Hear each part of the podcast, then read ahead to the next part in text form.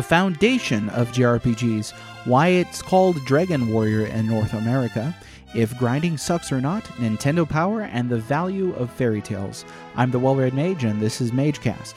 MageCast is the podcast for conversationalists about conversation in a world where we've stopped listening to each other. To discuss the origins of JRPGs with me, musician, writer, and Dragon Quest student Russell Gordon joins the party. Russell contributed to the harmonic tapestry of both MageCast and Story Mode podcasts with his original music, and I think you'll find that he has some excellent insights into Dragon Quest I, as well as the entire Dragon Quest series. So, hearken to the voices of yonder bard and host as we visit the era of proto RPGs.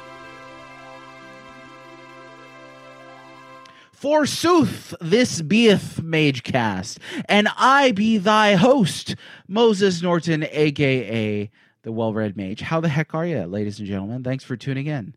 Uh, tonight, if that little tidbit of Elizabethan English didn't titillate enough, we're going to be talking about Dragon Quest One, and joining me is a guest that I have had on the show uh, before when we were talking about Monster Hunter World. It is the bard himself, the musician, the writer. Russell, how are you? Yo yo yo yo yo. Yo, is Yo. that is that a line from your from your latest minstrel poem? Uh, yeah, sure. We'll go with that. so, what have you been up to, dude? Uh, you know, we haven't chatted for a while on this show. Well, how I can't even remember how long ago that was. Felt like a decade ago. I think it was Um, like February, something like that. Was it really? February, March. I don't know. Huh. I mean, I believe you. It was definitely before I took a break from like April through to September. But well, so what have you been up to? Have you been recording any new tunes? Been playing any great games? Uh, yeah. Uh, I've had a lot of free time lately. Actually, just just due to the uh, you know, the state of the world right now. So, I've had a lot of free time to just work on some projects uh, and play a lot of video games. Um, and I'm quite happy with that. Yeah, as long as it lasts, right? What are you Yeah. playing right now? Uh, I've been playing a lot of Genshin Impact.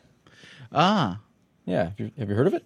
uh, I think from you, or no? Had, did you mention it at all? I mentioned it once. Yeah. Okay, then it can't have been you. Somebody, somebody today on Twitter must have mentioned it. Oh, well, it's- how's that? It's great. Yeah. Yeah, it's it's like. Do you know anything about it? I know that uh, somebody compared it to Pokemon Sword and Shield, and they were like, What? "Guess guess which one is the billion dollar franchise?" And like Sword and Shield looks gaunt compared to how like detailed and gorgeous Genshin Impact is. it? It's a gorgeous game. Yeah, it's it's like it's like Chinese Breath of the Wild, but like it's it's like almost better in some ways. Uh, like the combat is very good. Um, wow. Yeah, it's it's a free to play like Chinese online RPG kind of thing. Okay, so it's free to play. Is this an MMO? Not an MMO, no. Okay. Well, that's a good sell. Yeah. on me at least. so, I mean, when you uh, so I'm looking at this picture right now of the character uh, kind of looking over this uh, cliff by the ocean, and when you said Chinese Breath of the Wild, I was like, I could believe that. Yeah, it's it's it's the the areas are very like China, like rural China inspired. So it's got all these like stone forests and all that. It's it's just like it's beautifully done, Wow. and it's got all the same kind of exploration elements that Breath of the Wild has. Like it's got all the gliding and all the different like shrines that you can find and puzzles in the overworld. Uh, it's just it's like a joy to explore, just like Breath of the Wild is. Wow. And it's I- free. Yeah, and I wouldn't.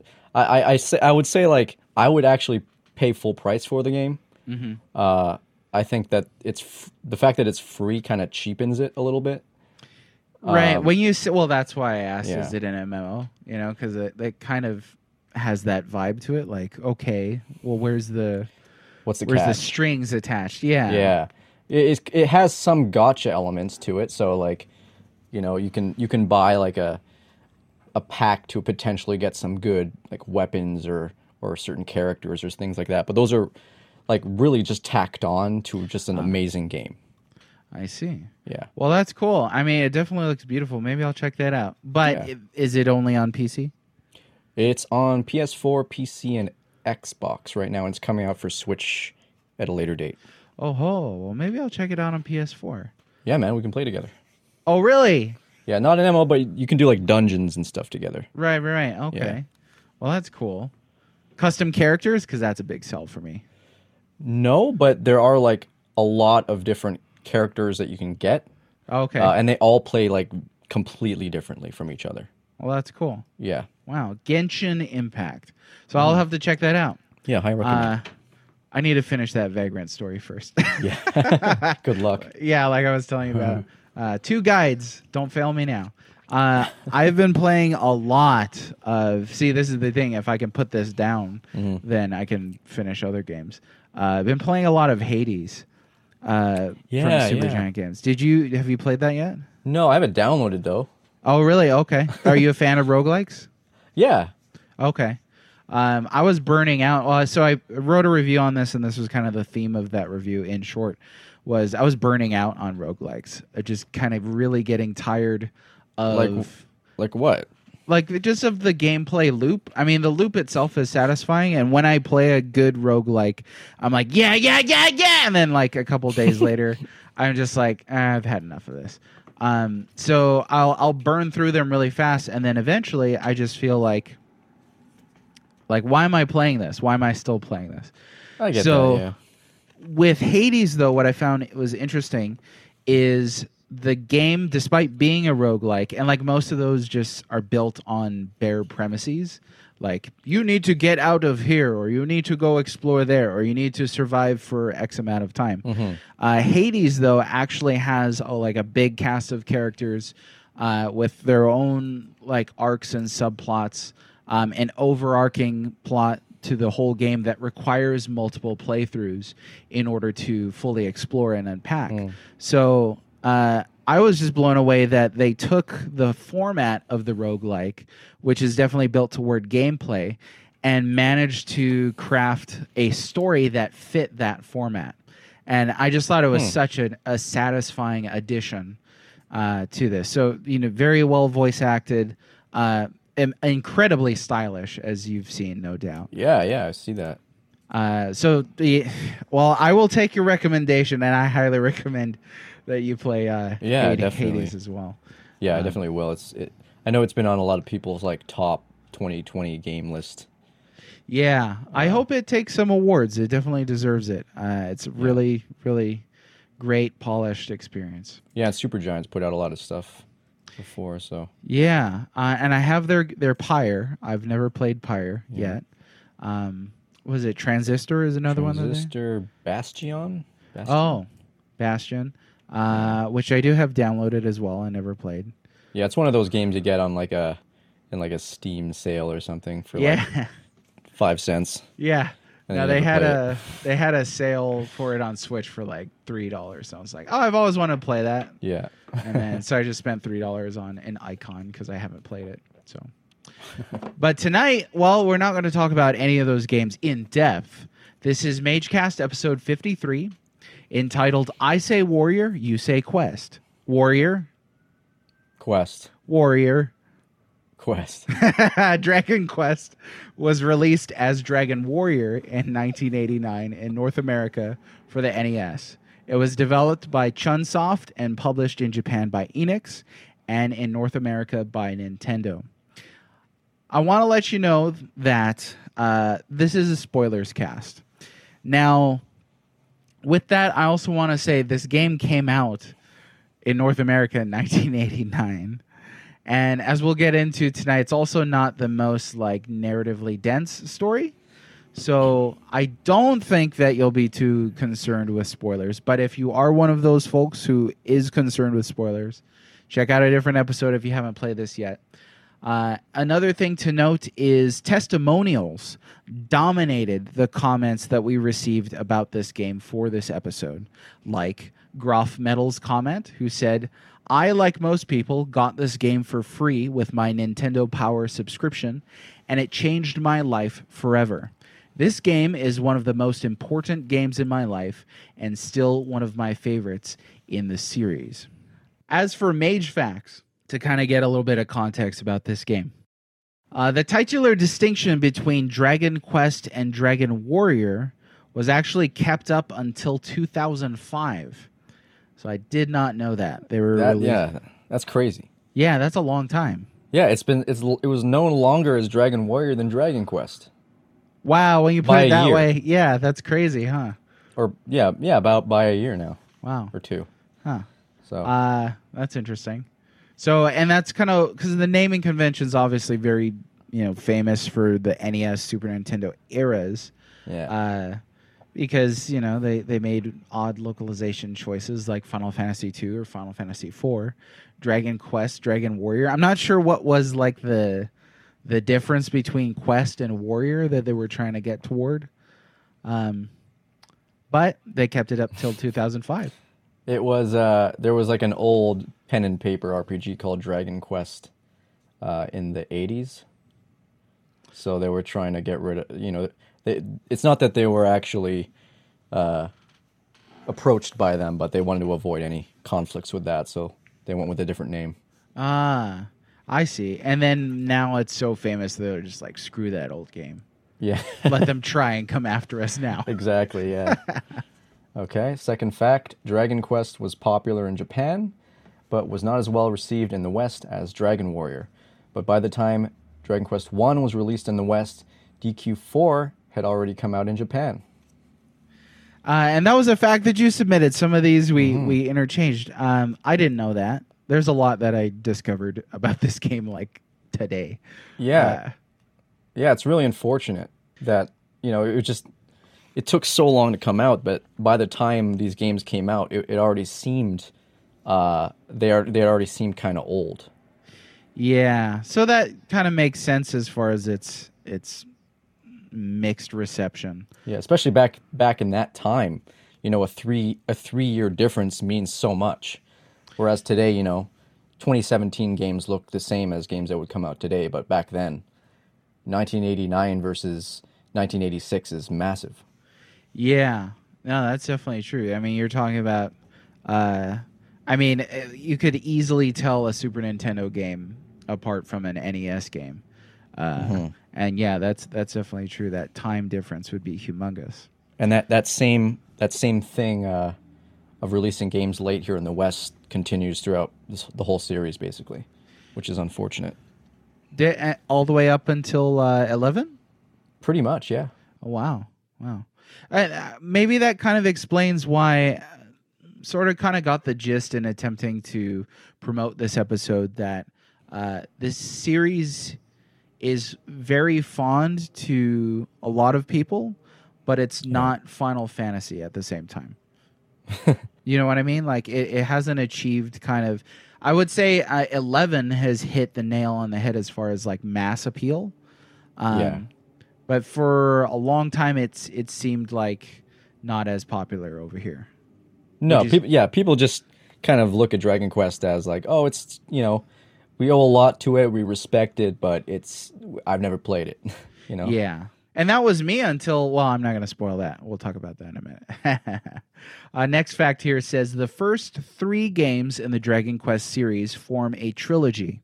So DQ is slightly different than FF in that regard, mentioning Final Fantasy there. Um, that was one of my biggest questions before I started Dragon Quest. Played the first game and played a little bit of Dragon Quest 2 got distracted as I frequently do. Uh, Final Fantasy, where it's kind of famous for that every main numerical title is a different interpretation, is a different world, um, has different, you know, core gameplay and stuff like that. Whereas Dragon Quest, at least the first three games, form a trilogy. Does that kind of play out through the rest of the series as well? Uh, four, five, and six are also sort of a trilogy, not not as as uh clearly. At, it's not as clearly a trilogy as one, two, and three are. Okay. and when Uh, you say but- that, it was like one, two, and three are like uh, midquel, sequel, prequel, right? Yeah, exactly. Okay. Um, and four, five, and six are more kind of. It's kind of you don't really know exactly which one is a prequel, which one's a sequel, and and, and so forth. Okay, I see. Dragon Quest One began a multimedia franchise, including eleven main titles, numerous spin-offs of various genres, several manga, anime, novels, and even a Netflix show. Have you Actually, seen the Netflix show? movie? Oh, yeah, it's I a actually watched it today. Oh, really? yeah, kind of in preparation for this. Well, how was it? it was interesting. It was interesting. So it's it's an adaptation of Five, okay. uh, which is my favorite one, uh, and it, it takes some interesting liberties with it um, towards the end, but it's it's pretty solid. I th- you definitely have to play the game before you watch it, though. Okay. That was probably my biggest question because I was like, I mean, I would be down to check this out, but then at the same time, if I'm not going to understand what's going on because I have to play the game first, then forget it. Yeah, yeah. Play the game. Okay. But you and you said it was an adaptation of 5. yeah. Okay, well now here's the deal though is I really want to play 8 cuz I bought 8. Should I play 8? Yeah. Yeah, yeah. Of course, play any of them. okay, well That's my. Re- um, if you have, do you have eleven though? I mean, if you have eleven, I would recommend that. No, so I, I don't have 11. Uh, and one of the big reasons why I didn't pick it up, um, despite, you know, fairly overwhelming positive reception uh, closer to launch or even after that, was uh, I like to approach these established ongoing series by getting a sense of their foundations before I jump in. Yeah. So that was my motivation to pick up um, the Switch collection of Dragon Quest One, Two, and Three, um, which I, I I really enjoyed. And a lot of I mentioned that to some people, and they were like, "Well, yeah, I mean, you do know that you know the story of Dragon Quest One doesn't exactly like, you know, it's not super relevant to Dragon Quest Eleven." No. Um, and I was like, no, I understand that, but uh, I like to know what are like the foundational tropes, what are the themes, what are the the systems that are at the basis of this tower, if you will, this series, um, so that I can better understand a later entry. So I definitely didn't want to start with eleven or eight. I picked up eight more recently, anyway, but I always wanted to start with the first one uh, personally. Um, Yeah. so I'm glad that's I a did good way to look at it. Yeah, I'm glad I did now. Um, so I still don't have 11. It is on my radar. I would love to pick it up eventually, um, but I do have eight now. I heard that eight is quite good. Uh, Would you say that's a decent choice? I mean, you recommend all of them. Yeah, eight, yeah, eight- eight is very good. I'd Okay. say if you want to play the definitive version of eight, play the 3DS one Okay. because the PS2 one has your pretty good amount of uh, of grinding, Okay. um, and it's a little bit slower since it, it's the first 3D game in the series. So they, I you know, they tried to go all flashy and it's a little bit slower pacing than the other games, but I see. it, it, it does everything else very good. Very Okay. good. Okay. Well, I can't play uh, 3DS. My hands are too big. So Yeah. so I'm stuck on the PS2 for now. Um, but definitely looking forward to 11. Uh, all right, so the next one here says the Dragon Quest franchise is the 22nd highest grossing video game franchise behind Sonic the Hedgehog, including merch and tie ins. Okay. okay, would you have thought that would have landed higher or lower? Whew, I I would I would think higher probably, but it makes sense since it's it's never been a thing here in the West. Because I believe it is the highest grossing video game franchise in Japan, if I'm not mistaken. I'd believe that. Mm-hmm. I mean, I would think, I would imagine the only thing in Japan that would rival that, what would be uh, Mario, Pokemon, or Final Fantasy. Yeah, Final Fantasy is nine. Uh, Dragon Quest, it says six. What is that? I gotta count my zeros here. Six billion dollars. Uh, highest grossing video game franchises. Yeah, and this particular list on a site called titlemax.com um, includes merchandise tie-ins. So that explains why Pokemon is at the top at 90 billion dollars. Wow. It's ridiculous. 90 billion. Cuz uh Pikachu's everywhere, you know. Okay. Uh, Akira Toriyama, creator of Dragon Ball, fa- famously created the game's artwork which has influenced the series ever since. Now, I wanted to ask you: uh, Does he continue to work on the series? Yeah, he does. Oh, cool. Yeah. So he's like this series uh, Yoshitaka Amano. He's the Uh, yeah, actually, the for for Dragon Quest, it's always been the f- the three uh, kind of three dudes who've worked on it since day one. Uh, the the game designer Yuji Horii, uh, the comp- composer, uh, what's his name, I didn't write it. down. Koichi Sugiyama, There you go. And uh, and Toriyama here. Oh, Um, they've worked on every single game. cool.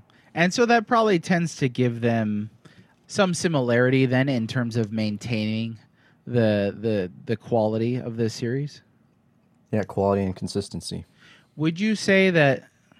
So, and again, my brain wants to keep uh, attempting to understand Dragon Quest based off or in the context of something I do understand, like Final Fantasy. Um, so, I beg your pardon. so, So where good. so where Final Fantasy uh, kind of tends to reinvent its wheel, and in nearly every entry. You know, it's like this one we're gonna try materia. This one we're gonna try, you know, GFs. This one we're gonna try, um, you know, GFs. GF's girlfriends. Oh, Uh, this time we're uh, it's Final Fantasy eight. This time we're gonna try the sphere grid. This time we're gonna you know and on and on and on. Uh, the Gambit system uh, Yeah. and all that. Does Dragon Quest kind of? Could you say that Dragon Quest maintains its quality over the course of its series because it isn't so determined to take those risks in terms of redesigning its core systems? that's I think that's kind of the core of what makes Dragon Quest what it is and, and what makes it so so quality is uh it it kind of limits itself to certain certain tropes but it, it, it aims to do those tropes very well mm-hmm. and that's what makes them very comfortable So, question is Dragon Quest Eleven turn based? yes it is Okay, so one of the few kind of remaining bastions of of turn based combat then in in uh, in long running RPG series. Yeah it's on the avant-garde Wow, interesting. but uh no random battles though no random battles. So, what do the enemies appear on the field? Yeah, they appear on the field, and you, you can just walk right by them. It's it's kind of strange. Huh. You can just go into a dungeon and and you just walk right by every enemy. Huh. Huh. Well, I'm gonna go check Huh. that out. Huh. but interesting to note that uh, Dragon Quest has been so consistent. Here's the next Yeah. mage fact. Creator Yuji Horii took inspiration from role playing games like Wizardry and Ultima, but with an eye for accessibility for a wider audience, emphasizing story and simplifying systems of gameplay. Horii said, At the time I first made Dragon Quest, computer and video game RPGs were still very much in the realm of hardcore fans and not very accessible to other players. So I decided to create a system that was easy to understand and emotionally involving, and then placed my story within that framework. And kind of the, the next fact here kind of fits into that too. Yeah, so uh, uh, the menu system was based off of Horii's previous adventure game, the Portopia serial murder case, uh, and then the top-down perspective uh, of Dragon Quest came from Ultima, Ultima, and the first-person perspective in the battles was taken from Wizardry. Yeah, I, I just think like that that's just a great quote quote there from Horii. Um, you know, just in, in understanding Dragon Quest, it's it's just that RPGs were a thing back then, but they weren't popular and they weren't very accessible because they were mainly on computers at the time. Mm-hmm. And that's also great to understanding why Dragon Quest is so simple. Uh, was, you know, other RPGs on computers back in the day were very complex because they were based on D and D, uh, which was already an established, you know, a, a big old established system uh, that they were trying to emulate into video games. Um, and in Japan, D and D was not really a huge thing, so they didn't really have a baseline uh, to understanding what RPGs were, and so they kind of had to reinvent them in a certain way, um, and then make them accessible to kids uh, and people who weren't very good at, uh, you know, setting up a game on a computer because they were super hard, Yeah, I remember super complicated on computers back in the day. Yeah, exactly. Yeah, it wasn't as simple as just plugging in, you know, your floppy disk or whatever. You had to like get it to, you know, type in all these command prompts to get the game to run and stuff like that. Exactly. Uh, yeah. So it's, it's yeah, it's it's just crazy. Uh, as as simple as it is, it was very innovative Yeah. just by the by the fact that it exists. So, uh, growing up, the the earliest games that I remember playing were on Commodore 64. I barely Mm-hmm. remember them though, but I do remember um, my dad and one of my dad's friends drawing up mats, uh, maps, beg your pardon, on Yeah. uh, gridded paper, um, having you know, like writing out mathematical algorithms and things like that in order to play these games. so I completely. Uh, kind of get the, the core of what Horii's saying. And I agree with you. It's such a great quote. It underscores what made Dragon Quest unique then and what made it important as well. If we're looking at the difference between the Western RPG and the Japanese RPG, I've encountered some folks who have said, well, there's there's not much of a difference now uh, beyond the visuals. I was like, well, I think there's two different kinds of philosophies uh, when it comes to the Japanese RPG and the you know the Western RPG. But you could definitely see the chasm of difference between right now. I'm looking at uh, Wizardry One, and I was looking at a picture of Ultima One. Uh, I've never played these games, I don't think, but they look extremely complex. I mean, there's numbers and letters all over the screen in some of these screenshots and there's a lot going on. So the idea of simplifying that to make RPGs more accessible is super historically significant. I mean, we would not be fans of RPGs probably without Dragon Quest, even though I just played it last year. Which is kind of a, unusual to say, but if it provided a foundation, it alongside Final Fantasy One and a few other um, early JRPGs, providing a foundation for the JRPG to really impact the West, especially during the '90s, um, and kind of getting people on board uh, this genre, then that that's that's a huge impact. Yeah, you nailed it. Nailed it. uh, so this here kind of fits in with what we were talking about, though, um, and it was something I, I've always wanted to kind of pick your brain on more. Uh, this says Dragon Quest formed the basic format for JRPGs. Actually, I first encountered the term proto RPG in your first contribution to the site, Russell, uh, several years ago. What does proto RPG mean to you? Uh, yeah. So when I when I say proto RPG, I really mean uh, proto JRPG, of course. Uh huh.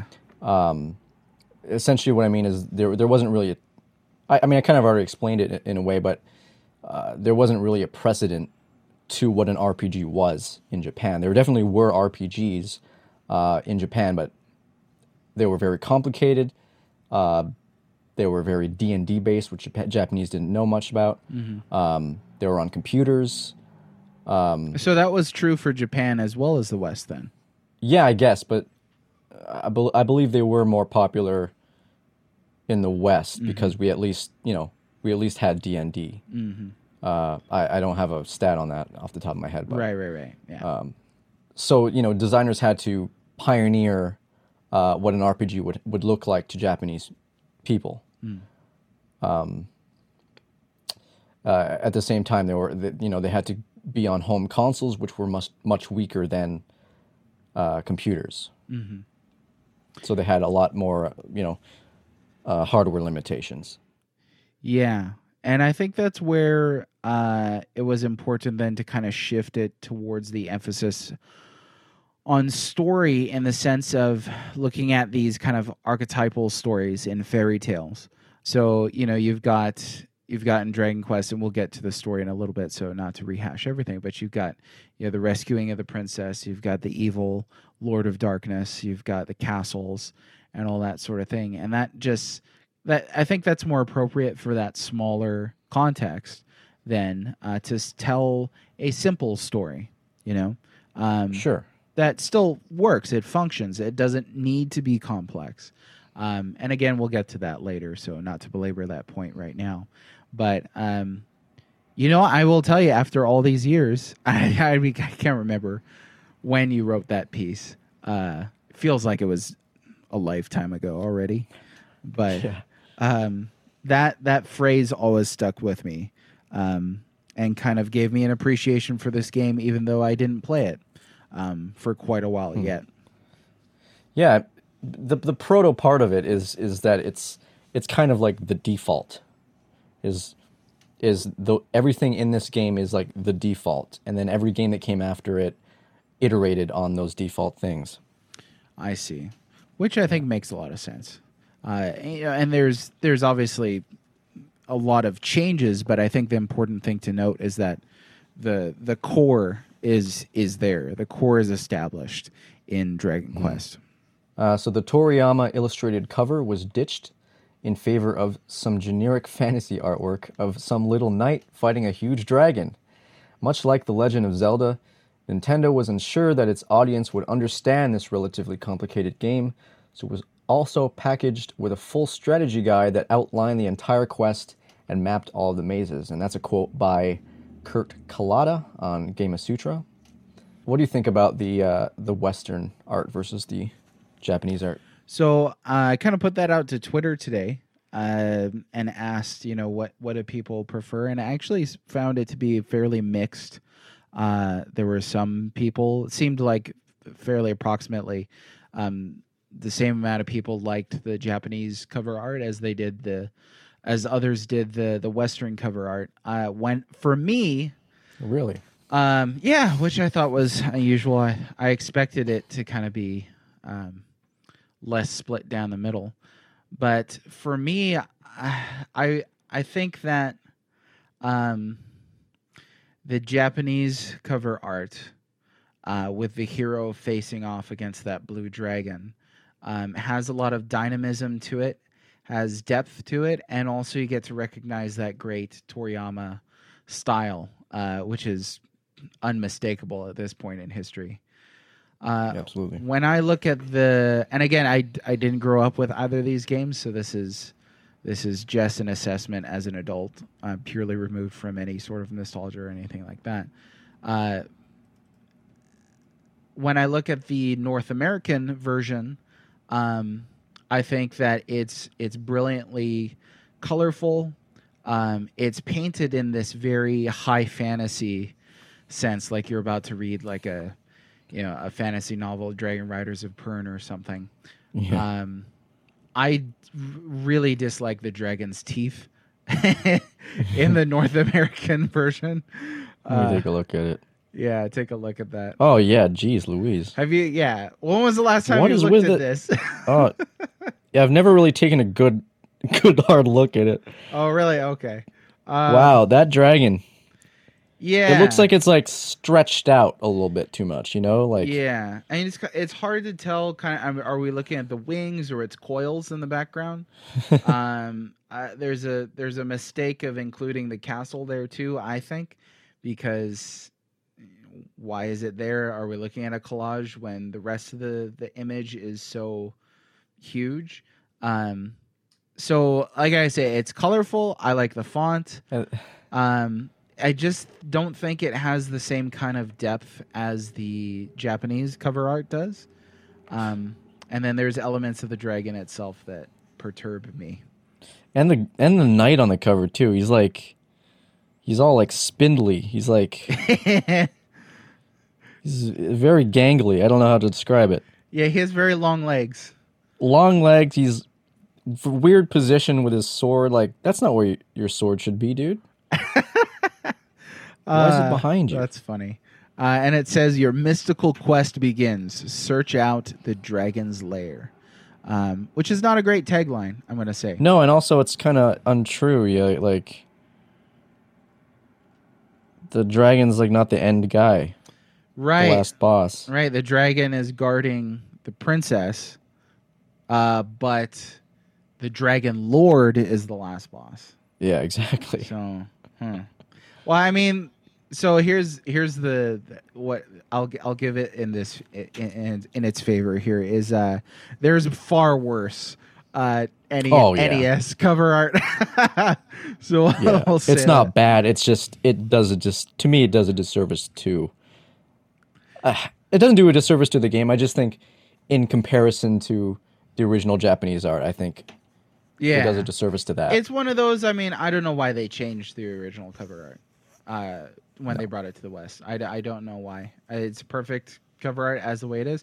You know what Yeah. did have great Toriyama cover art in the West? Chrono Trigger.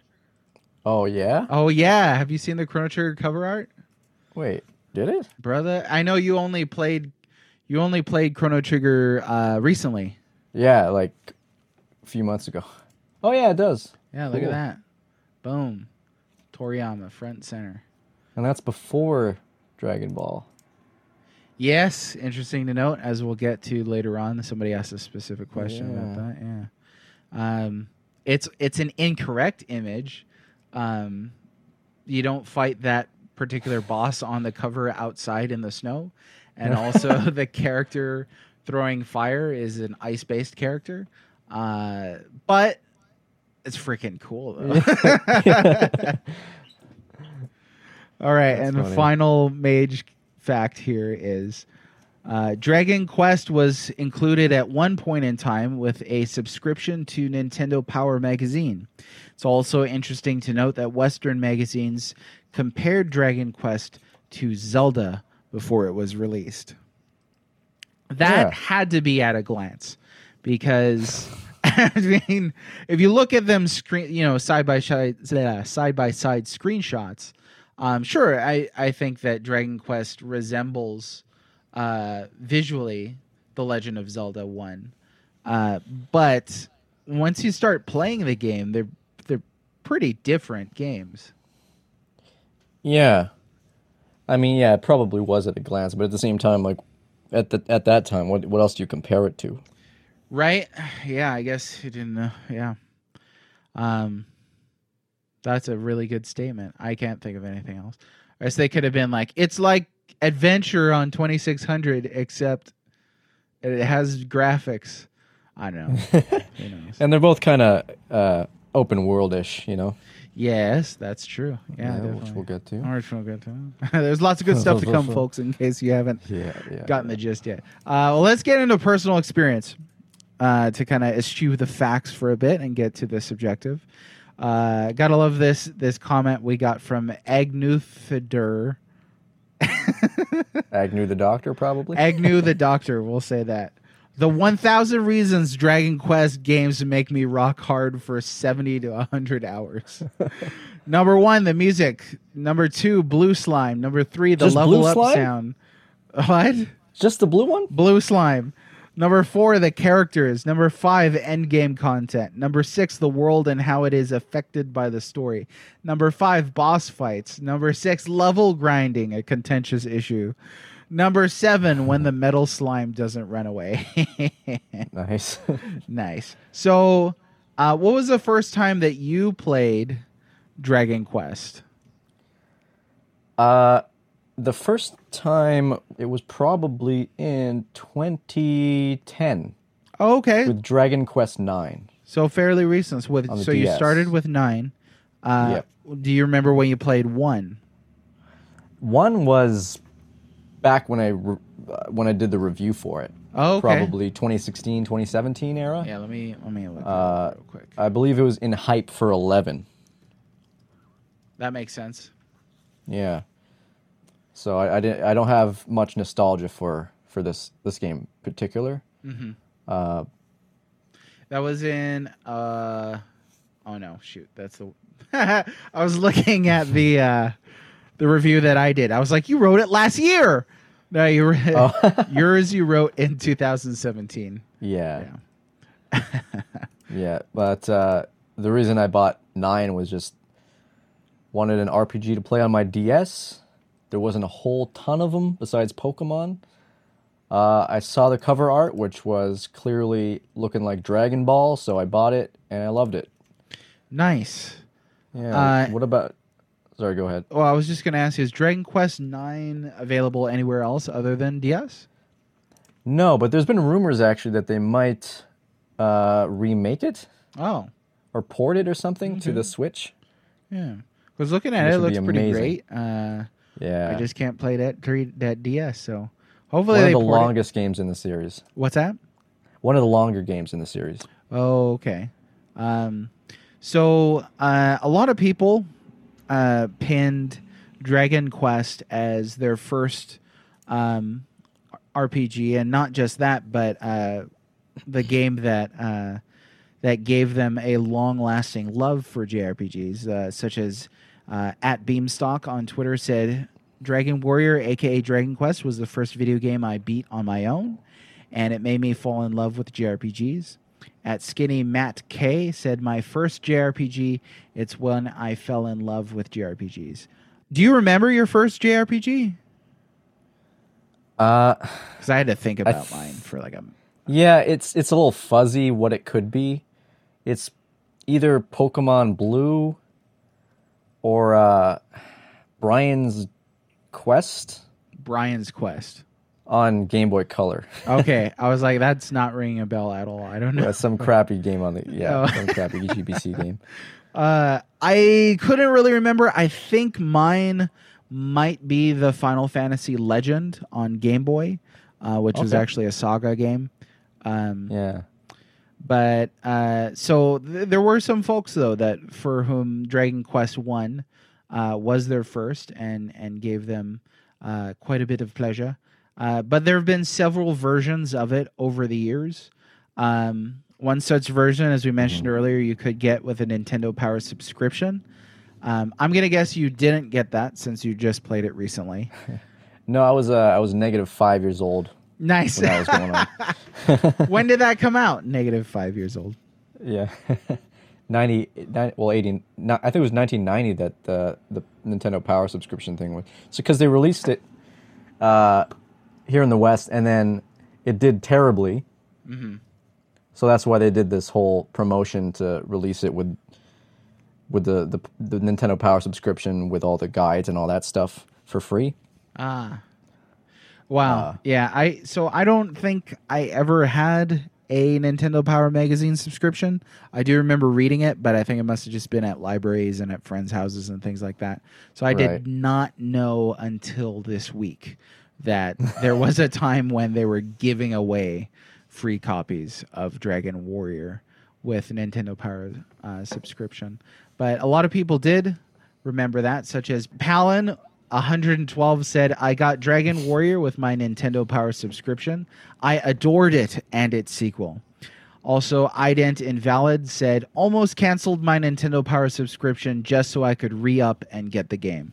I never played any of them, but the official art they included in the coverage had me intrigued, and I really feel like I missed out. You know what, dude? You could play it now. You could play old games now. It's great. I played it Really? last year. It was it was awesome. Um, but Russell, I wanted to ask you which which version did you play? Have you played multiple versions, or did you play the original, or what? I played all the versions except the the newest Switch one that you You played. played all the versions of Dragon Quest One? yeah. No way. Yeah, I've beaten them all too. Uh, how? it's just the perfect like thing to have like on I mean, to be fair, all emulated pretty much right. with like save states and fast forwarding and stuff. Okay. That's that's to me that's like the ideal way to play these games. Well, because otherwise you're going to be grinding for for Hours. Yeah. um, grinding with you know like a speed boost on is super satisfying. Yeah, ideal. Uh, so it looks like this thing came out on the MSX, the PC 9801, the Super Famicom, the Game Boy Color, Nintendo 3DS, PlayStation 4, mobile phones, and the Switch. Uh, woof. Okay, I've not played the MSX version. Yeah, I don't haven't think anybody's played the MSX version. well, now you have homework. You got to go play the MSX version if you can find it. It's like an ASCII or something like that. Yeah, I- I've seen gameplay of it though. It's it's it's like every time you move. First of all, you're always looking down. Your character's always looking down, and every time you move, the the the screen blinks black for a second. On the MSX version? Yeah, so that it, every time you move, it, it just like it like lags. It's it's it's fun. Oh wow. Well, I mean, well, then you, you already know your stuff about the MSX version. You don't even need to dredge that up. Looking at it, it's ugly. The MSX Oh, yeah. version. Oh yeah. Oh, They're like, we only have three colors, and they're all like a shade of gray. it's not like a pretty game. Uh, let's see here. So Umbral Ice said, if it wasn't for Dragon Quest on NES, I would have maybe never have gotten into RPGs. At least not until oh. way later. It's a very special game to me. At Darius, Nice.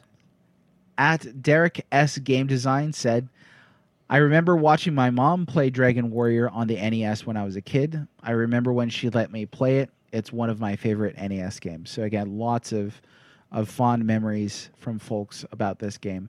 Uh, so cats out of the bag, like we mentioned like a hundred times already. Uh, I played it for the first time last year on Switch. I got this cool version from uh, Play Asia, the website uh, that has um, the Japanese art on the cover, um, a bunch of Japanese lettering on it. Um, so it's an import. And because I didn't want to get it digital, I wanted to get it physical. But it was in English. Uh, it had multiple language options. Oh Yeah. So, uh, which I checked before I bought it for sure. I was like, I really want it physical, but it's only available as an import. But please tell me this has a specific thing, and it did. Uh, I guess if you bought it from Play Asia, they took off the region lock or something like that. Um, so Okay. yeah, so that's how'd you feel about I- how about how'd you feel about that version? so I uh, I liked it. Um, I had heard nightmares, you know, from some people. Uh, there's always the naysayers, but I was like, I'm gonna start Dragon Quest One, and people were like, "Have fun grinding." I was like, "Freaking! I just dropped like forty bucks on this thing. How about you say something nicer to me?" Uh, but but uh, you know, the NES version, I guess, could be very grindy. You could probably speak to that uh, in, here in a Oh, yeah. little bit as we get It's into It's the most. What's that? It's the most grindy of them all. Of them all. Oh, oof. yeah. Uh, he only got one character. like you got to do all that grinding for one dude. Um, so I I loved it. I guess it's a port of the mobile game. I guess. Uh, sort of. Okay. Yeah. The, it's weird. The, the mobile game before the Switch one was out was arguably the best version, but it had this one really weird glitch that bothered me uh, and made me say that the Game Boy Color version was the best port. And that glitch was that uh, all the like the tiles were like stretched weirdly. I don't know how to describe you it. mean but, like, it the was like, like, the sort of like the tiling for the background, like the yeah, like the whole game was just stretched weirdly. Ah. no matter what size of phone you had or anything. It was always just like askew in a wrong way, and that just always bothers me. If if, if a game isn't per, like pixel perfect, yeah. It's like how do you screw that up? I mean, I know, come on. or like I don't know, set, release an update or something. Yeah. but they never did. Well, this is definitely the version to play. Then, uh, in my opinion, uh, there's quality of life updates. Um, it looks great, and you know it's not flat out gorgeous, but I mean, come on, looking at a port of like a game from 1989. So, uh, and I thought it was enjoyable. It was it was briskly paced. Um, I did spend a little bit of time grinding uh, those gold golems and and that sort of thing, uh, but I didn't think it was paralyzing uh, or anything like that. So Mhm. I I enjoyed it a lot. I so you gave. Now let's pull this out. This will be interesting. so you gave the original uh, Dragon Warrior from 1989 um, a an aggregate score of 6.1 out of 10. Uh, and Yeah. I gave the 2019 Switch version an aggregated score of 6.4 out of 10, uh, which I think was interesting. We were actually fairly close. Um, but my personal grade was a 7, yours was a 6. Yeah, So it sounds like I enjoyed it slightly more. I mean, I would hope that after all these versions and these ports that they could they could fix a little bit more than just the graphics. And I think that yeah, the Definitely. the quality of life updates and that sort of thing in the Switch version um, make it pretty great. So I'd encourage you to check it out, man, sometime um, if you do want to play through this game again. Yeah, I, I'd love to. I, I'm actually repl- I was replaying a little bit of it today too, uh, the Game Boy Color version, Oh, Okay. uh, which is also a very good version. Now, what makes that one so great? Uh, I think it looks really nice. Um, it, it looks a little bit more like visually appealing than the NES one. Yeah, it's very bright looking at it now. Uh, it looks friendly. Yeah, it's just like a nice cozy little RPG to play on your Game Boy. Cool. Um, here's a question from Mr. Thou, who said, Correct me if I'm wrong, but you played this for the first time recently, and it was a remaster of sorts, correct? Which means you haven't played the insanely grindy original NES version, I'm guessing. Lucky you. That's the one I grew up on and helped me learn to read. Also helped you learn patience, I imagine.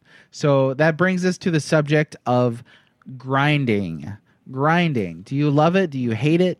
Couple of thoughts on that. This is from at Como Dobone, who said, I played and beat it for the first time this year. Takes a while to level, but once you're level 25 or so, it's pretty easy to beat the last boss.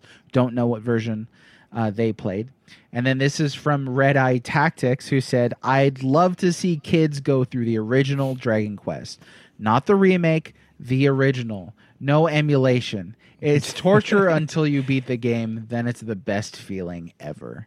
So, some That'd be a perfect like kids react kind of video yeah, kids react, they just fall asleep. to grinding. Yeah, exactly. So, grinding. Uh, how do you feel about grinding in an RPG?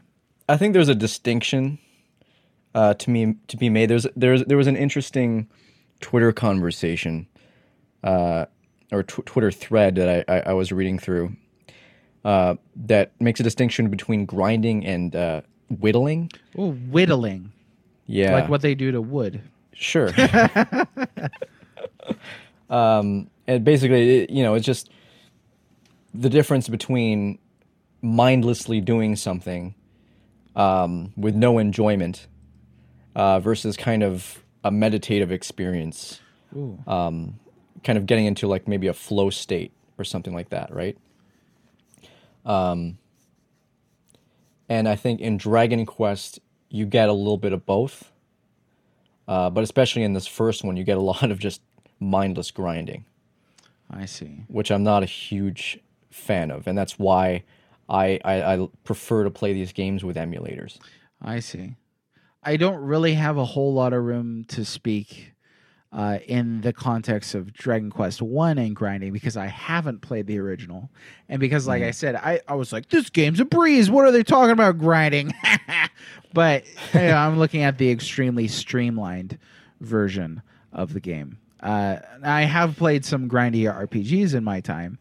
Uh, Yeah, to me, I like grinding if I'm in a position to blow a couple of hours um, listening to a podcast, watching Exactly, TV, listen, putting an album on. You know, I'm just like, I'm gonna grind to Dark Side of the Moon, just like in the background. Ooh, ah, ah, you know, you're just like getting all these Wow. level ups and stuff like that. To me, that's like a meditative experience.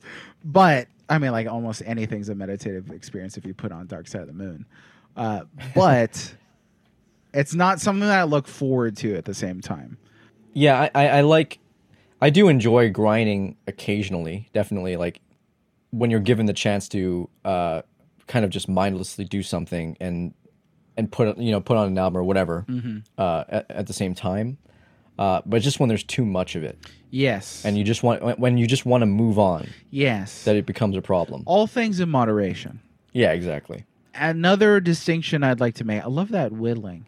Uh, another distinction I, I'd like to make is uh, when you're grinding experience points in an RPG or a JRPG, um, then you know you're getting something out of every minute that you're doing it.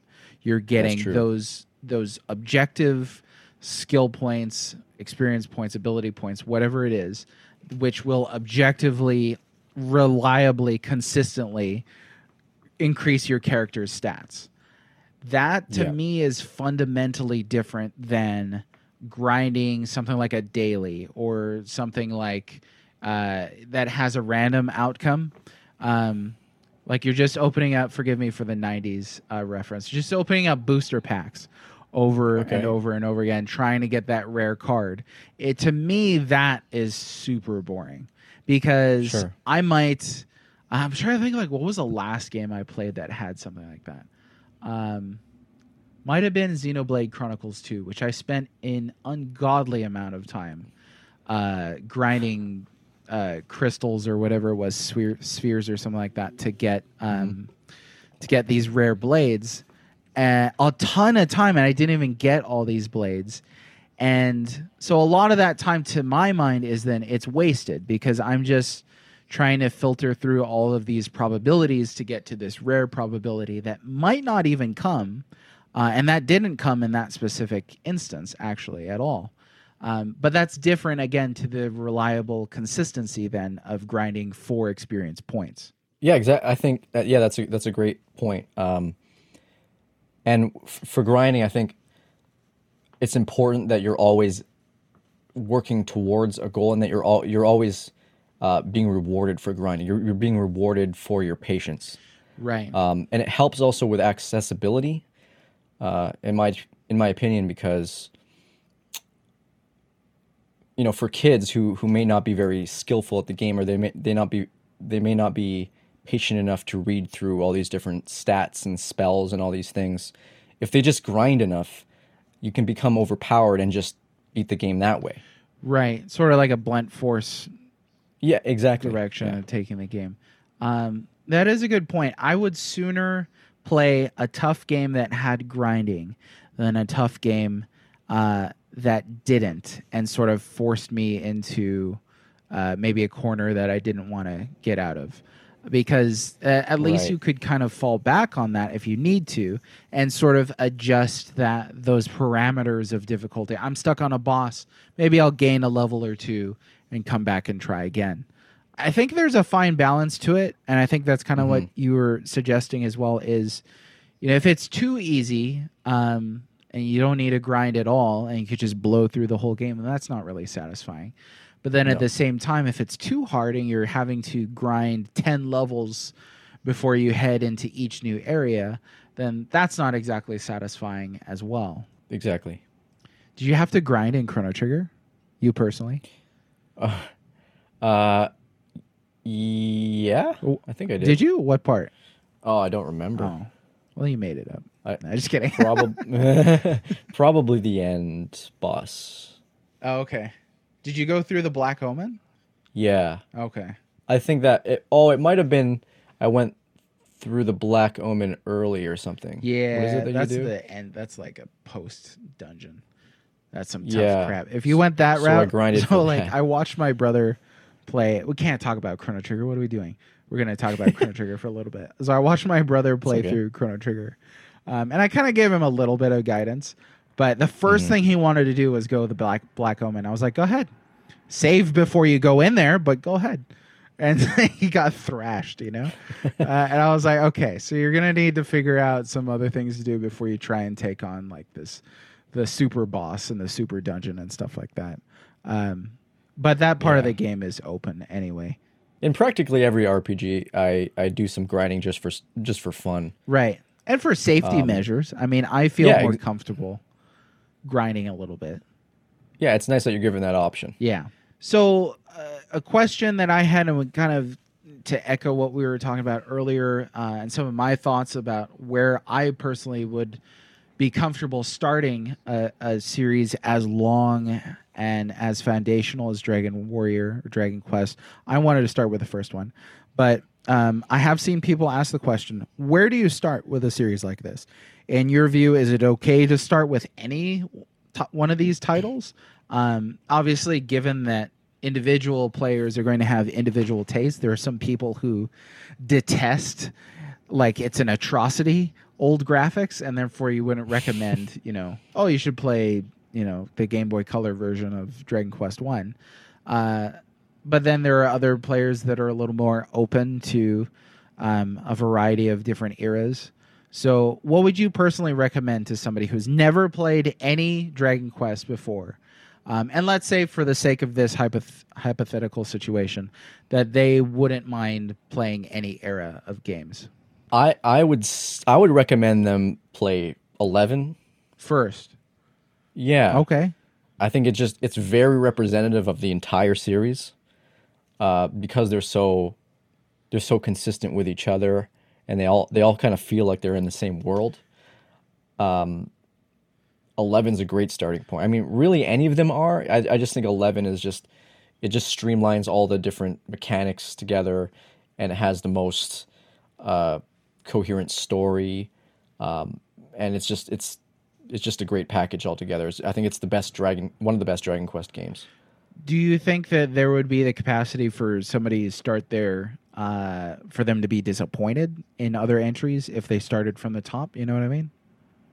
I don't think so because eleven feels. If you've played the other Dragon Quest games before, it feels a little bit like a reboot Ah, interesting. of the series. Uh, it, it kind of feels like they're starting from from square one or something, and, and they're they're doing less experimental things. I see.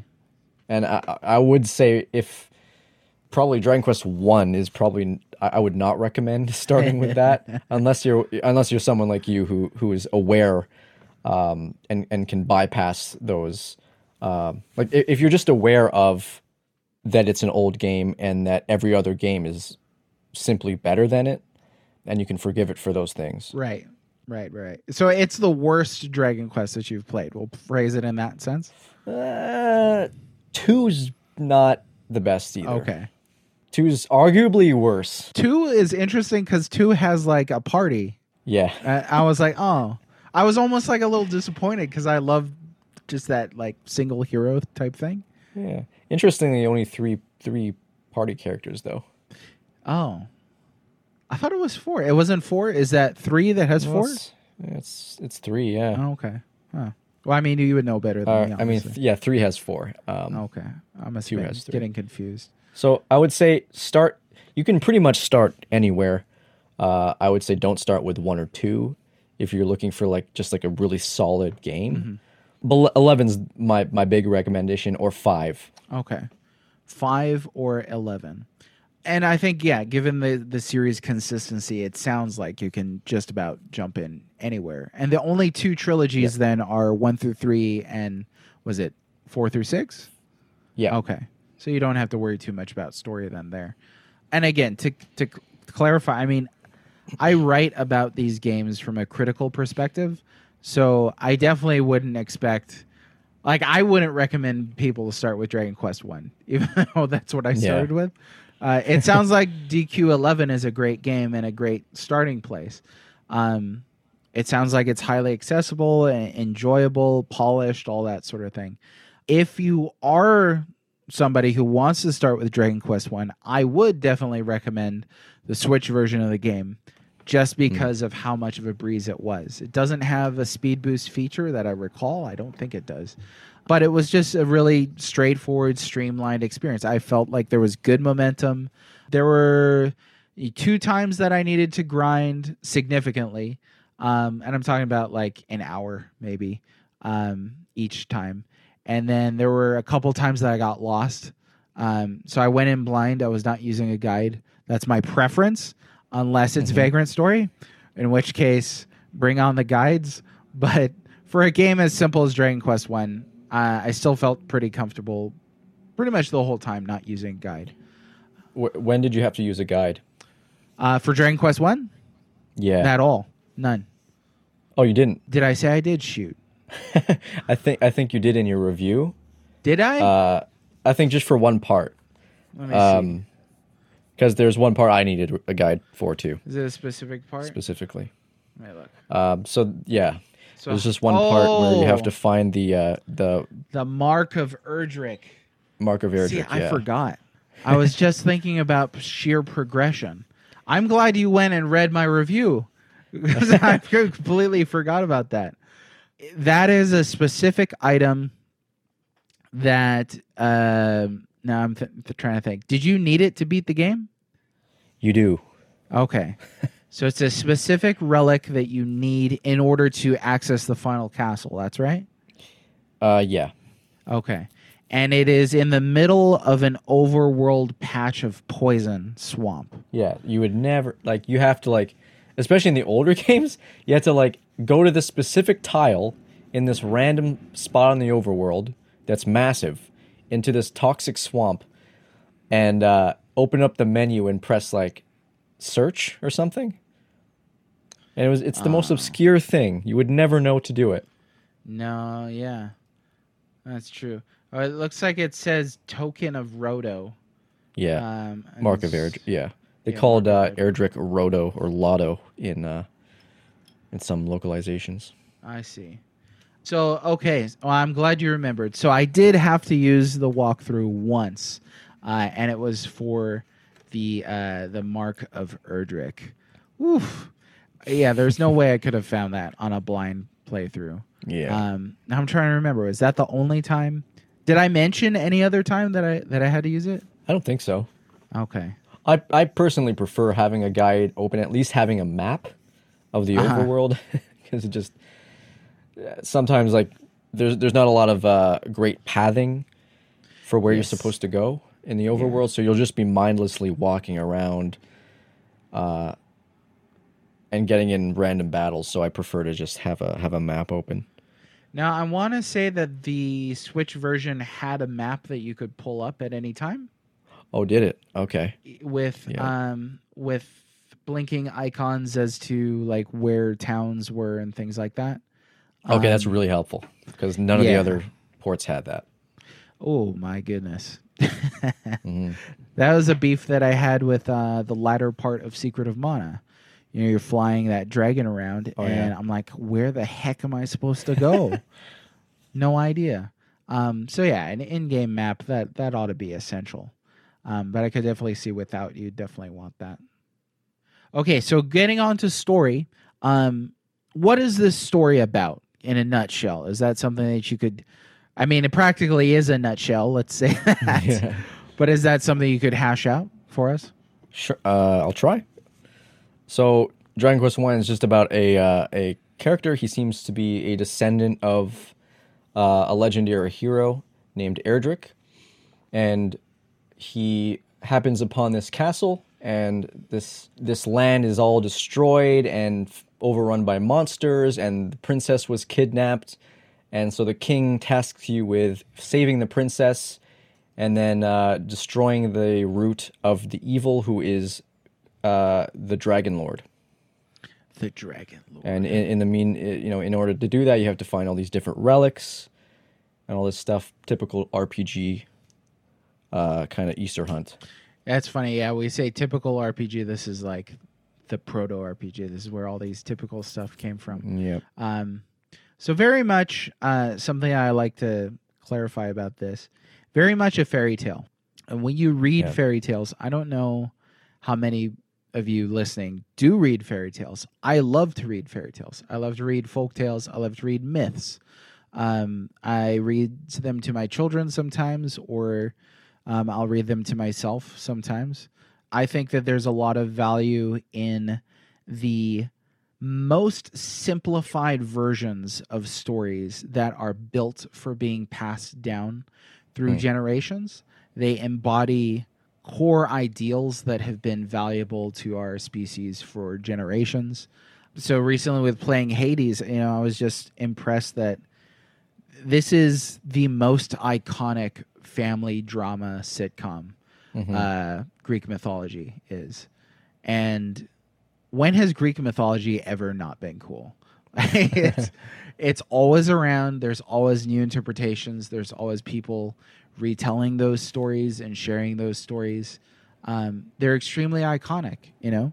And in that kind of vein is where I tend to uh, think Dragon Quest itself lands. Um, I don't know if you have any thoughts on that in particular. Yeah, I think you nailed it. And and the uh, you mentioned this in your review too about how uh, uh, the world also has this kind of history to it. Like I mentioned, uh, you're you're a descendant of an already established, like legendary mythological hero, who before defeated the Dragon Lord, and now you're his descendant. You are back to uh, kind of pick up the pieces after the Dragon Lord returns. Um, and I, I think it's just very interesting that this story takes place in a world that feels kind of lived in and has a history to it. It makes it a- so much more immersive in a way. Yeah. Uh, man, you're refreshing my memory. I should have read my own review and yours, dang it, before I. So I completely agree. I think that that sense of it being lived in is, by way of analogy, kind of the way that our ancestors filled the world with their stories. Um, That the world has been lived in by their ancestors. Their ancestors learned how to do a variety of things and they populated their worlds with stories that they passed down of monsters and gods and demons and spirits and all of these things um, that continued to haunt the dark for them uh, in a pre-scientific era, of course. But even in a scientific era, we're still passing down those stories, and you ask yourself why. I mean, we've we've we've taken we've taken the lightning out of Zeus in a sense, you know, like I we don't there's no it's not like when lightning goes off you're like, "Ah, there's Zeus, he's doing that." Sure. Uh, you know, and if you do if you do believe in a deity, I don't think that you believe in an elemental deity in that sense. Um, but one that's more in perhaps in a deistic or um, you know, watchmaker kind of a sense. But Sure. um, all that to say though that I think that again the the core the ideas of these stories so the ideas that are core to Dragon Quest are those core fairy tale ideas the idea of heroism. Because here you have I mean if we're phrasing this in a modern storytelling sense the idea that a wandering vagrant uh, soldier would walk into a castle and the king's like, "Hey, you, you're not doing nothing. Go rescue my daughter and and and beat the this evil lord." And he's like, "Oh, okay. I don't have anything else going on." Uh, it's that sounds really stupid, but to to phrase it into that kind of context where you're looking at all of the complexity of a human character uh, in that position is, I think, to do it a disservice because that's not this context of story. Um, this is, you know, the story where the hero embodies ideals like uh, selflessness, courage, persevering through solitude, and all of those things that that I think that we all could aspire to. I mean, we could all aspire to be more courageous, and so that's why I think that fairy tales like this endure. Yeah, uh, yeah. It's not. It's not really meant to be uh, like realistic.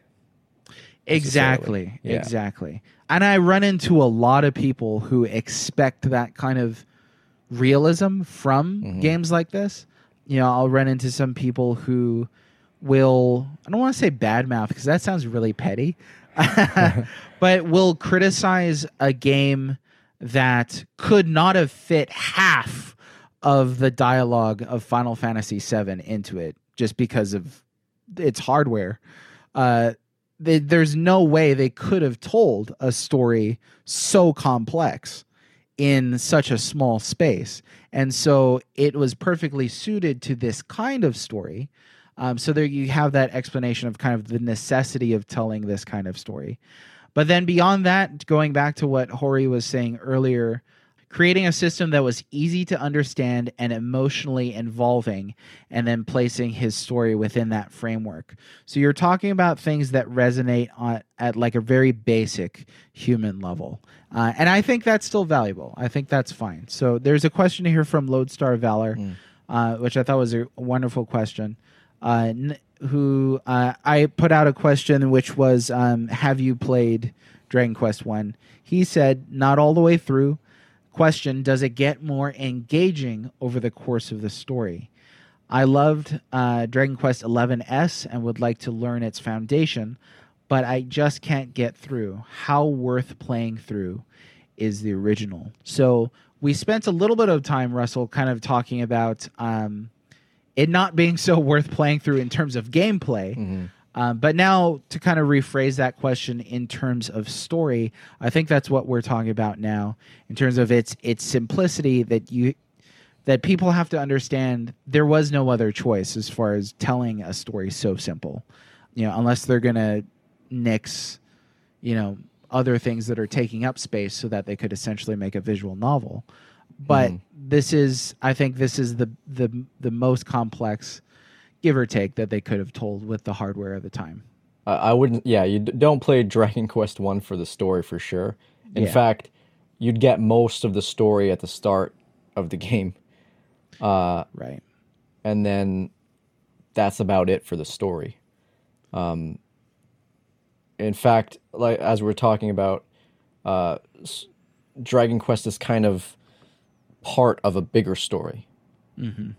and if you want the full story, you'd have to play two and three to get a proper idea of where where that story takes place within the larger, uh, broader story. So it sounds like um, the answer does it get more engaging over the course of the story is no, because when when if we're asking does it get engaging, or like would you ask is the story of Jack and the Beanstalk going to get more engaging? Uh, not really. Because it's essentially just a simple, so, you know, the pauper gets the seeds, he goes up on the mountain, he gets the harp or whatever it was in whatever version you're reading, fights the giant, doesn't fight the giant, the, the giant falls to his death, and or the the hero escapes, and that's about it.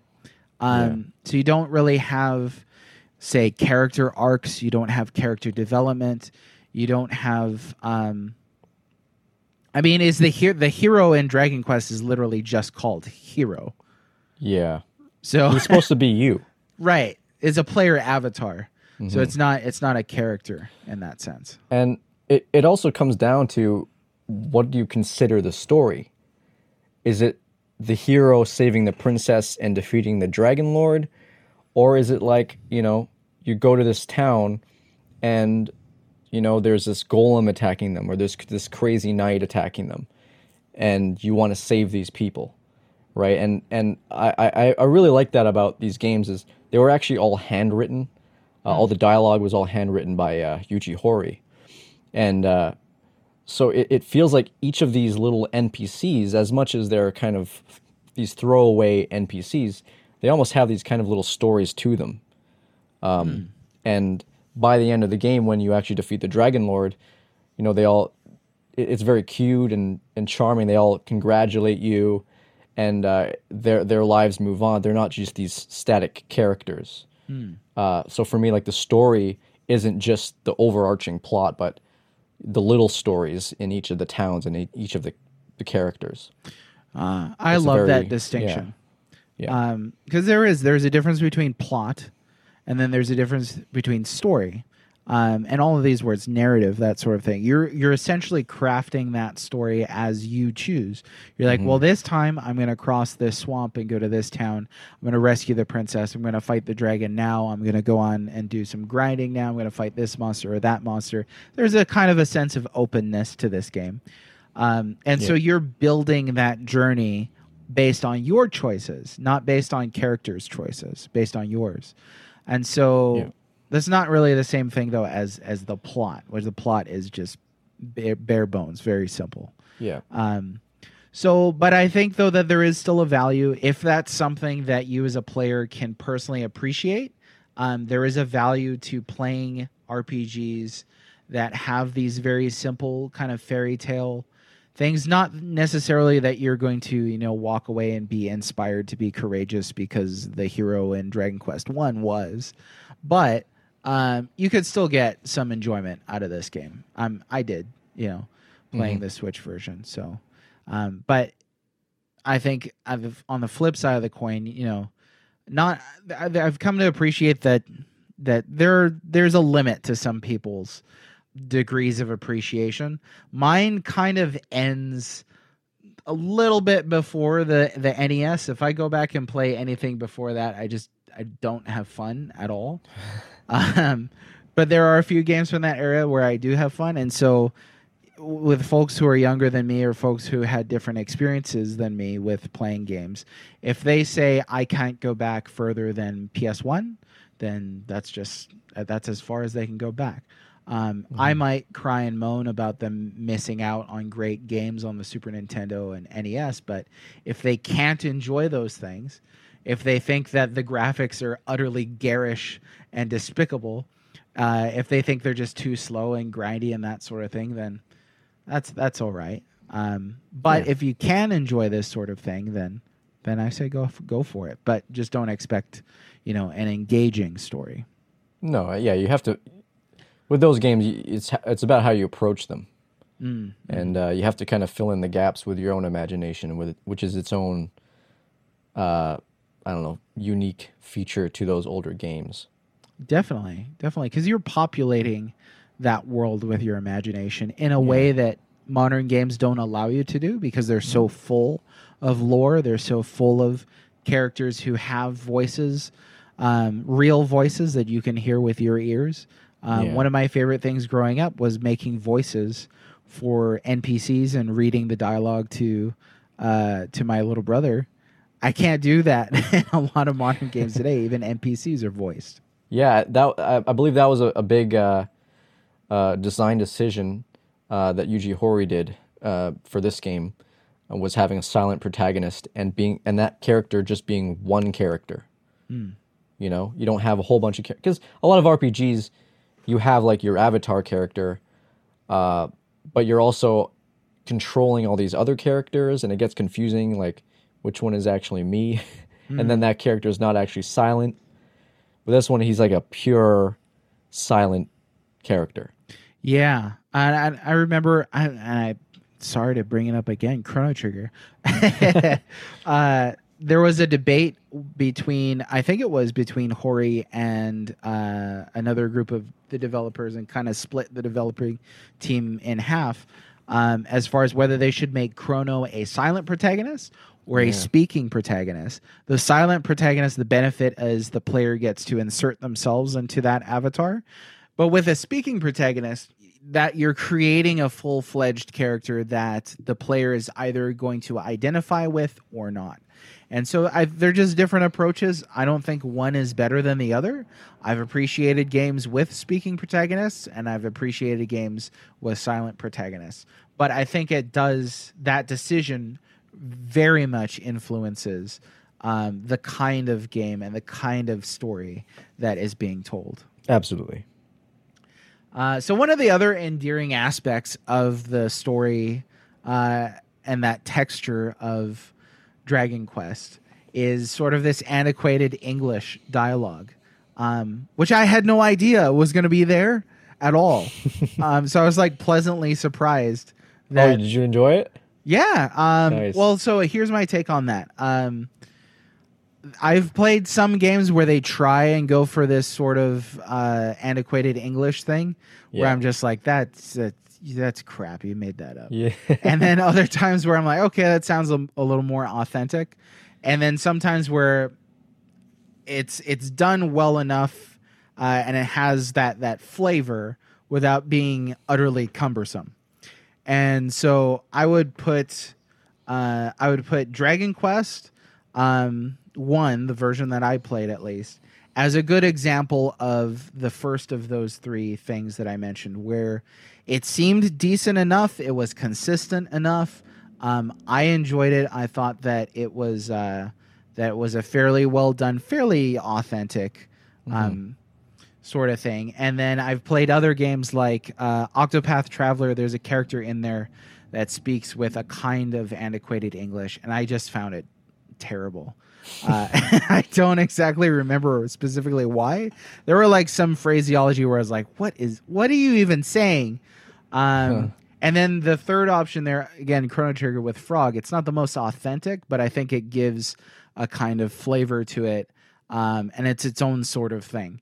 But trying to look this up just briefly, um, the North American version of Dragon Quest had dialogue rendered in antiquated English, or more specifically, early modern English. Um, and the the piece that I read said someone in the vein of Shakespeare or the King James Bible. Uh, for me, that's kind of like if you're if you're going to attempt this, you'd better have that level of authenticity of like a translation where they're like we're going specifically for the beauty of the language. Um, right. and so I felt like Dragon Quest did a good job. But but what did you think? Was that something that grated with you? For me, that it's one of my favorite aspects of the Dragon Quest games. Actually, is is all the different types of uh, dialects and stuff that they use, uh, because they are they are fairly authentic compared to other games. Um, and for me, what they do to the games is they, again, they make it, they make them feel more like fairy tales, right? Like they're from a different time or a different world where people just speak differently, and you're gonna have to sometimes, you know, unpack what someone's saying because they're they, they don't quite speak your dialect. Um, But what's interesting too is within any one game, usually there's multiple types of dialects. There's not just the one uh, Shakespearean type speech. There's, you know, the king might speak with that Shakespearean speech, but maybe someone in a in some town might have a Cockney accent or something like that. Right. So they use these to uh, also characterize NPCs. and that texture that it gives that that sense of the differences of culture and region Yeah. uh, i just thought it was wonderful it was nice Yeah. uh, i don't know how much they touched that up for the switch version maybe they did. Uh, maybe not but yeah it was decent so. I mean i could see it grading with some people but it didn't bother me. Moving on here to a couple things from gameplay. So one thing that we mentioned earlier was there's a single character in uh, Dragon Quest One, the hero. Uh, so you do not have a party, which is also something that did surprise me about this game. I was not expecting that at all. I thought at any point I was like, I'm going to get a second character. Nope, never get a second character. Yeah, I was really hoping when you rescue the princess that something happens, you know? Mm-hmm. Either that you can, like, use her as a human shield, or she becomes a party Join your party at least. Yeah. Um, yeah, that would have been interesting. So I actually found the single character thing really compelling. Reason is because it turned it it'll, it it forced me to think about JRPG battles without being like, okay, this is my healer character, this is my tank, this is my damage dealer, so on and so forth.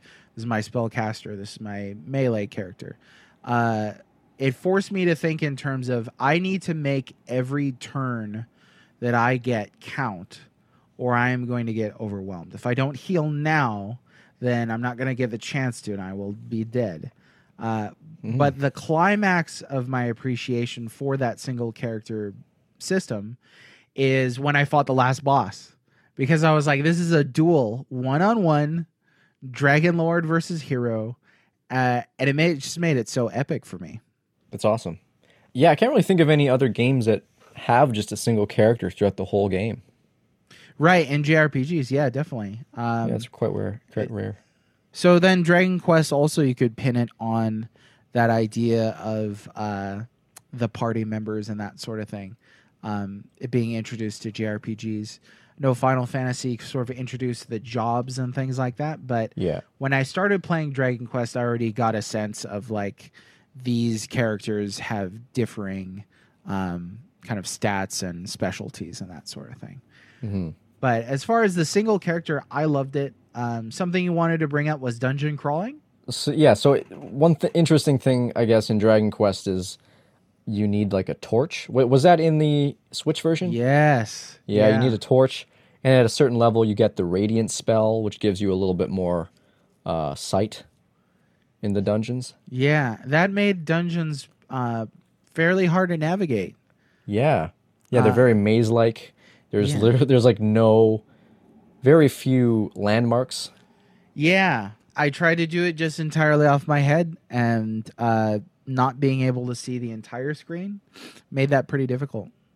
Yeah, that's why I usually go into a dungeon with a guide handy, uh, a map Mm-hmm. You're not wasting that much time, then you know. Uh, No. it it is kind of a time waster to be like, crap, this is a dead end.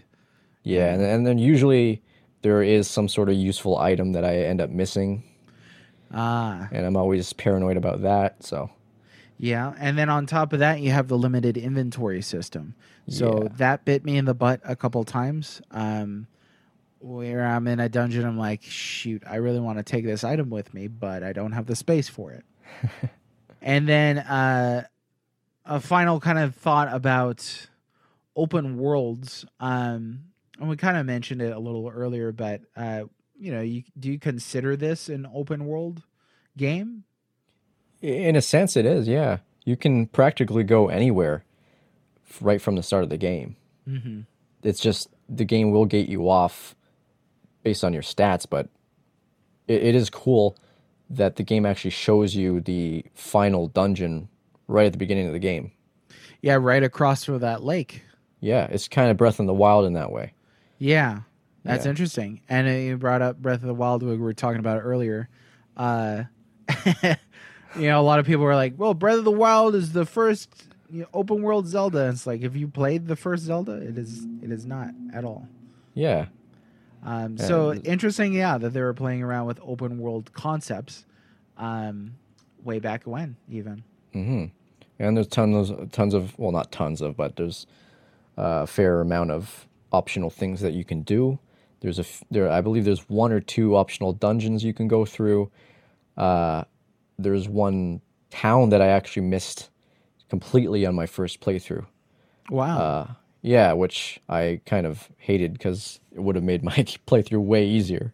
wow. Was it the Puff Puff Town? Uh, I think it was another one. Okay. When I saw that, I was like, "Oh, Toriyama." Love Puff Puff Town. Yeah, and then of course rescuing the princess is entirely optional. Right, which is surprising. Um, there was uh, duct tape plays asked, "Did you know that you could totally bypass saving the princess in the first one?" Good times, good times. Uh, when he said that, I was like, "Could you?" Because I didn't. I, I, you know, I grabbed her right, right away. But uh, I, I totally guess you can. You could just what fight that dragon, or can you skip the dragon entirely? Yeah, you don't have to fight the dragon. No, so you just go do the dragon lord thing, and that's it. Yeah, Wow. Well, I, then I, I love that though because you will have to fight or save the princess to get some hint for some uh, important item, but I do like how it rewards you for uh, subsequent pl- uh, playthroughs oh, okay, if you already have that knowledge. I see. Uh, I didn't. So yeah, I rescued her. Definitely did. Yeah, uh, and that I mean, at first I was like, so you beat the dragon lord, the you, you end the game. What is she just stuck in that cage for forever? But then after you beat the dragon lord, there's no more monsters and you've returned light to the realm and all that stuff. So they could have just sent in, you know, a convoy of soldiers over there. I suppose Green Dragon would have been long gone. Well, let's wrap up with some final audience questions. By the way, if you're listening and you're like, why do other people get to ask questions? Look, you can ask questions too or share a comment to get a mention on this show.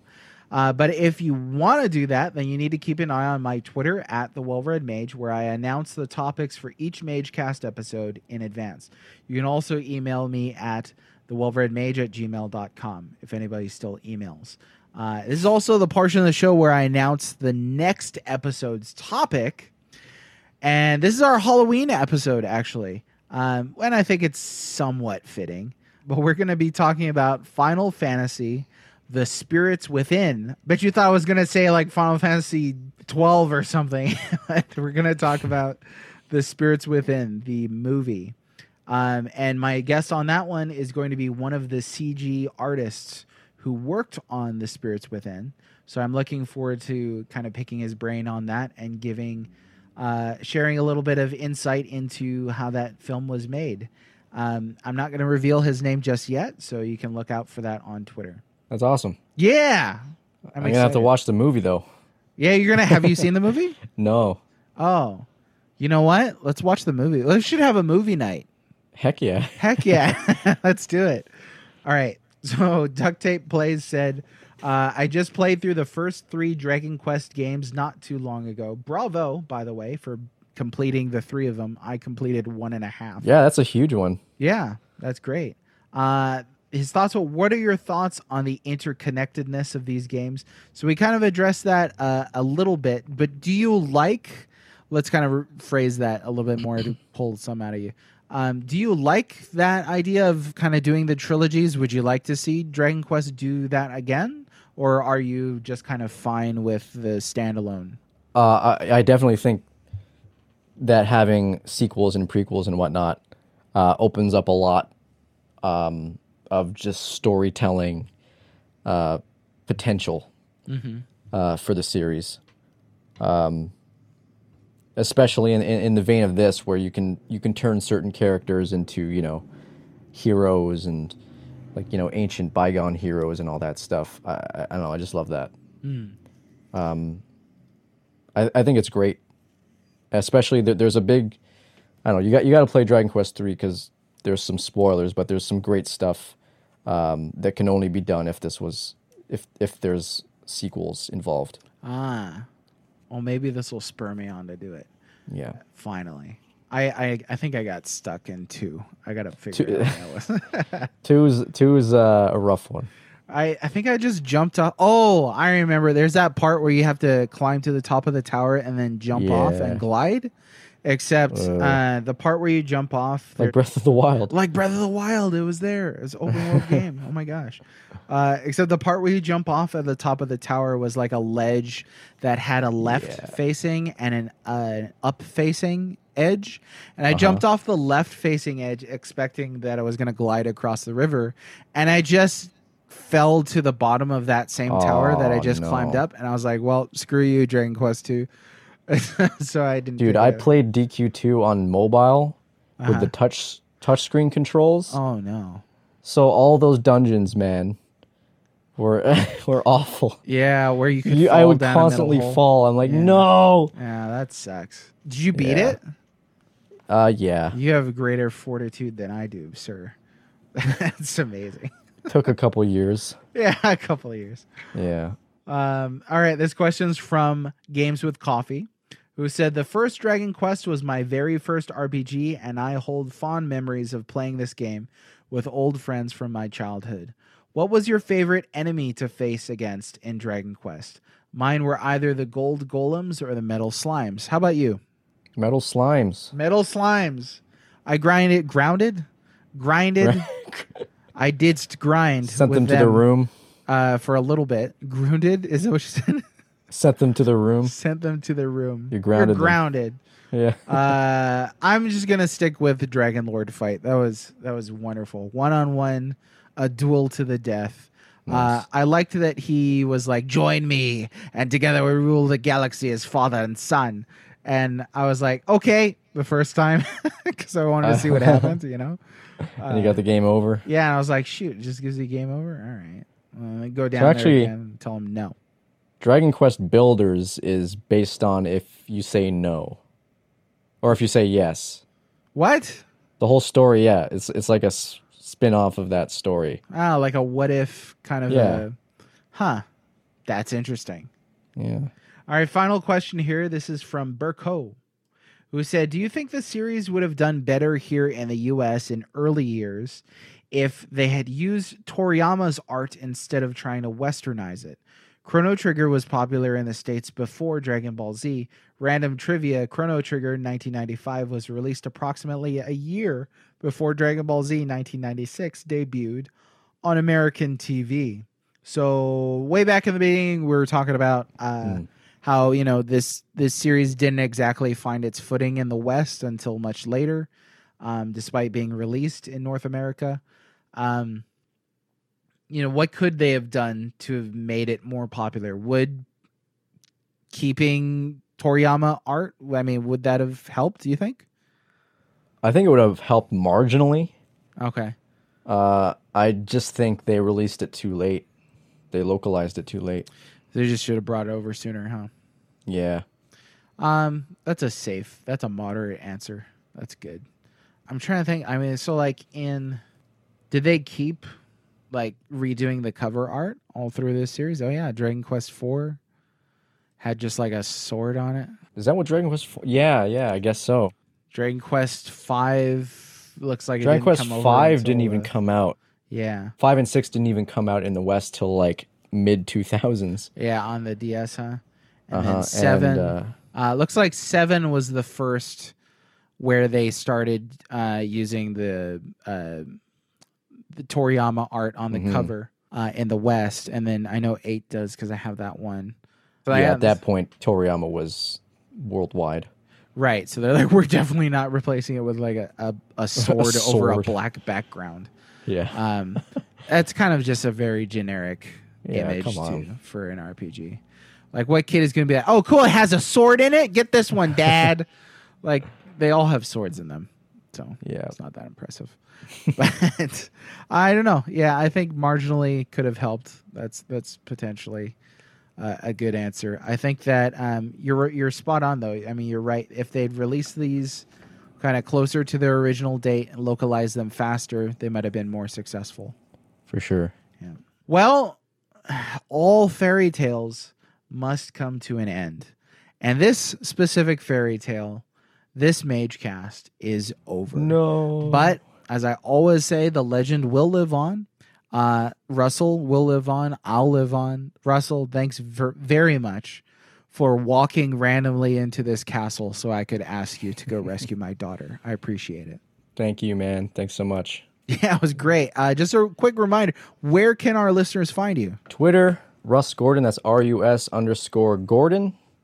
I don't tweet very much. I usually just retweet like songs or whatever. But, when you uh, do tweet, it's special. sure. That's what that means. Yeah. Uh, and on YouTube, I'm Russell G Hello. Occasionally, I'll up- upload a song or something like that. So check it out. And you still got your SoundCloud too? I got a SoundCloud. Yeah, yeah. Uh, Shred Russell. It's soundcloud.com slash Shred Russell dash one. Yes.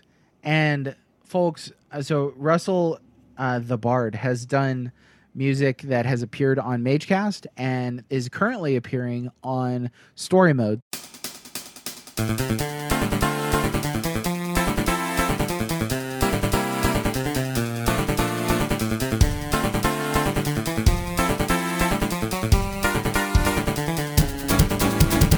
So, first of all, thank you very much for letting us use those pieces of music, Russell. Thanks for using them. Yeah, no problem.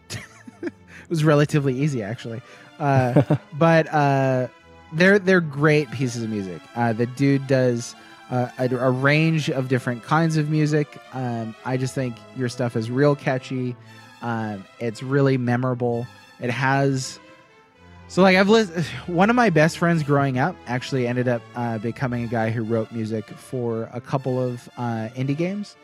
Oh, wow. uh, yeah, I don't, I don't think What I games? ever mentioned that to you. I don't know indie games. There's a lot of those. They're not important. I actually haven't talked to him for like 15 years, so I don't. know. Oh, okay. Um, I just know that's what he did. He went to like music school and stuff like that. Nice. But um, anyway, though, listening to a lot of, I don't think his stuff is like this, but listening to a lot of music over so many years from so many different games, there's a lot of music that sounds really generic. Yeah. Um, and I think your stuff has like good kind of kick to it and, and, a, and a passion to it. And there's a, there's a lot of variety as well. So definitely check that out, folks. I'm going to drop uh, links in the description. Say hi to Russell. Um, bug him about Dragon Quest trivia. Because I'm telling you, if For he's sure. played Dragon Quest 1 on every platform except for MSX, the dude knows Dragon Quest. So you can pick his brain. Uh, but thanks again for being on the episode, Russ. I appreciate it. Thank you, man. Take care. All right, you too. Bye bye. A thousand thank yous for listening to MageCast. If you enjoyed what you heard and want to help us promote the art and joy of conversation, you can help support the show by visiting our crowdfunding campaign at patreon.com forward slash the Well-Red Mage, where you can get a broader perspective on our vision for the future of gaming and gaming community.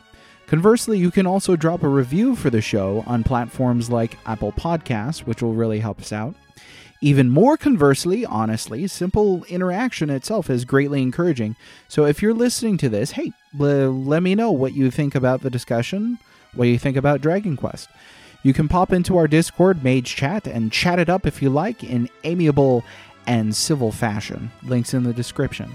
But that's all for this episode, and though it's over, that legend will live on, passed down by the dwarves, the elves, and the dragons.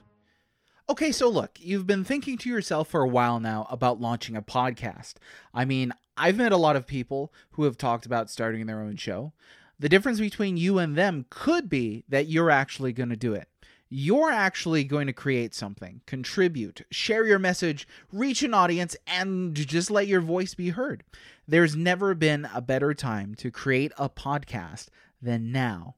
But there's tons of research to do, and hosts and catchers and resources to sort through. And honestly, it can feel overwhelming. I should know. I've helped launch a handful of pods myself in the past few years. But the most essential component that I've found for the shows I'm a part of has been Buzzsprout. Buzzsprout is the host I use for MageCast. It's the host of Story Mode, Philosophy Raga, Side Quests, but it's also so much more than just a host. They have powerful analytics, an expanding directory of apps, monetization features, helpful guides, embed tools, and a custom URL for each show that's really helped our podcast out. Sure, it is a highly saturated arena of content, podcasting, but I believe you get what you put into it, and Buzzsprout has been a key ingredient. Podcasting should be easy, as easy as having a conversation. And Buzzsprout takes a lot of the pain out of finding an audience, uploading to catchers, and delivering consistent, quality content. It's time now to quit daydreaming about that podcast you've always wanted to do and just start. You can always upgrade your gear later. You can always upgrade to a bigger plan later if you need the space. Check out the link in this episode's description to sign up for Buzzsprout and let them know that we sent you. If you sign up for a paid plan, you can net a $20 Amazon gift card as a bonus. Plus, you'll be helping to support this show through that affiliate link as well. Don't let the sun set on your dreams. Listen, seize the day, folks. And if you have questions about what using Buzzsprout is like, reach out to us on Twitter or by email. You can tag me at the Well-Red Mage. Now go make a podcast.